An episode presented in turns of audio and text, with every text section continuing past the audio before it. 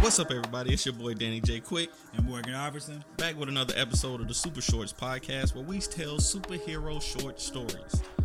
The best superhero short, stories. Um, so this is episode eight Yep, now. Um, I'm gonna go ahead and let you know that this one's gonna get kind of dark. Um, I know uh, we said at the beginning of the season that there were gonna be some explicit episodes.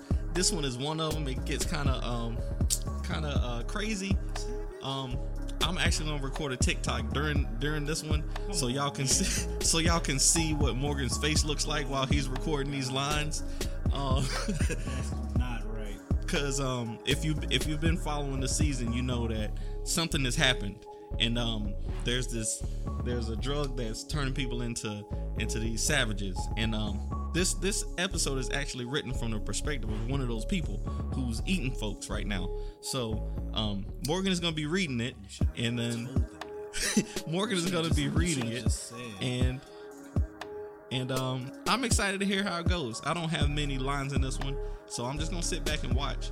And then, um, if y'all want to see the behind the scenes, if you want to see what Morgan looks like while he's getting into character, uh, just come on over and find me on TikTok. Look up the Ace Blade on TikTok, and um, and uh, enjoy. Um, so that's it for now. Y'all enjoy. This one is called what's it called? this episode is called Savage Passenger, and it's kind of a nod to uh, for those of us who are Dexter fans. Uh, you know that um, Dexter described his uh, his craving to kill as the Dark Passenger.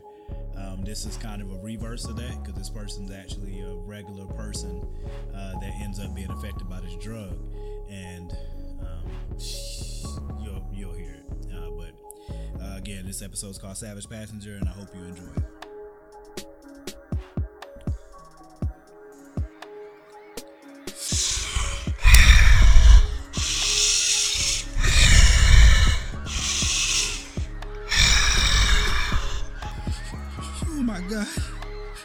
What is it? What did I just.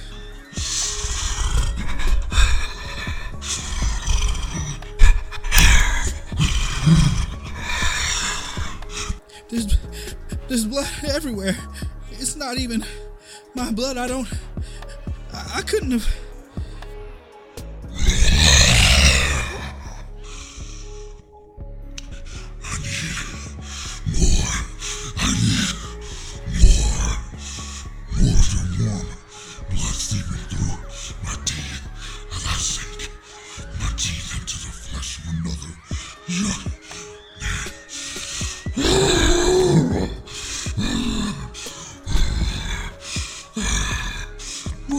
What is happening to me?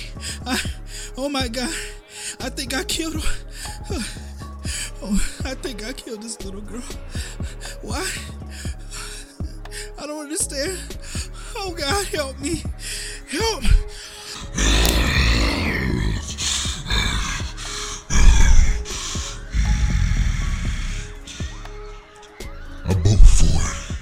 Latch onto another student. My hands are almost like talons. My fingernails harden into seeming sickles of bone and tight flesh. I feel my nails rip through the teenager's flesh as I yoke him up in the air, staring into his horrified eyes as he attempts to scream.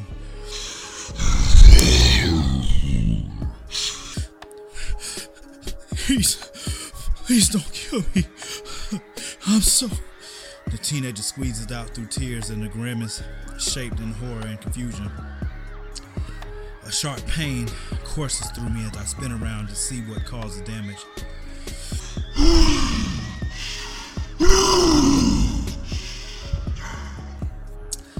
I don't want to kill you. If you don't put that kid down, you're not gonna live to do anything else. Lumberjacks bellows at me, pointing with his enormous axe. Everything inside me shuddered at the thought. I know he doesn't make idle threats, but I don't I don't know what to do to stop anything. It's it's as if a passenger is in my own corpse. Nothing feels alive. I don't know what is happening or why. I just ride along for the horrific ride. I I screech at him, still clutching the boy who's passed out from fear. DL, I need a solution now, please. I don't want to kill them, but you know what I'm going to do. I'm not going to let these kids die. Lumberjack screamed at someone. Wait, he's seen this before? Why does he seem to know more about this than I do? I, and I'm, uh, I'm the one that's going through it. I've already torn through four of these kids. The others with me, who knows how many before Lumberjacks and Aceblade had seen anything. While Aceblade and Lumberjacks were inside before the explosion, the kids ran outside from whatever was inside. We were screaming down the hill towards them as they ran out. I ripped into their flesh, pouncing on one with all fours and slashing his face violently as my fascination with the blood stopped for a moment before I dug into his flesh with my teeth. There was a duality in me. There was who in me. I was cognizant of my disgust for the iron taste in my mouth. It was repugnant, but the warm trouble pouring out of the wound soothed no mind of my own. Before I knew it, I watched a teenager kick off the wedge shoes and try to run faster to get away from me. I felt myself smile at the sight of her back and the horror of what I felt my corpse was about to do. I leapt from the body I just breached and tore a muscle from to pursue her. She was at least 30 yards off when I started to run, and I bounded on all fours and swept the legs out from under her in a second. She was violently face planted on the mud, landing awkwardly and breaking her neck. I grabbed her limp body and snatched her up in the air, throwing her up and tackling her lifeless corpse to the ground to ravage the husk left there. I dawned upon her for a few seconds before I honed in on the scream and tore away from her, hurtling at least a hundred yards. As I prepared to leap and sink my talons into the flesh of the next victim, I was sliced by a sharp spaded object.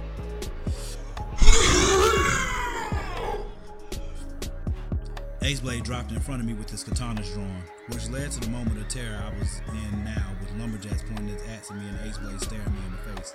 I wanted with everything in me to concede, to honestly fall into them and thank them for their help. But I get it. They can't see me for who I am inside. They only see this savage with the child enraptured in, his, in my hands. DL now!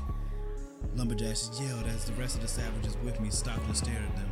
We all at once, as if having the same mind, stopped what we were doing. Every last one of us snapped our heads up with blood red eyes to look in unison at the heroes before us. Jats, Ace Blade! Kid, I don't know, take these! A beautiful Hispanic woman with a huge gun yelled to them before throwing syringe darts to the rest of the team. We all collectively smiled. I felt my grip tighten around the neck of the child slightly before I felt the pinch. My grip loosened and I started to plummet to the ground as I saw a woman lower her gun as I hit the ground.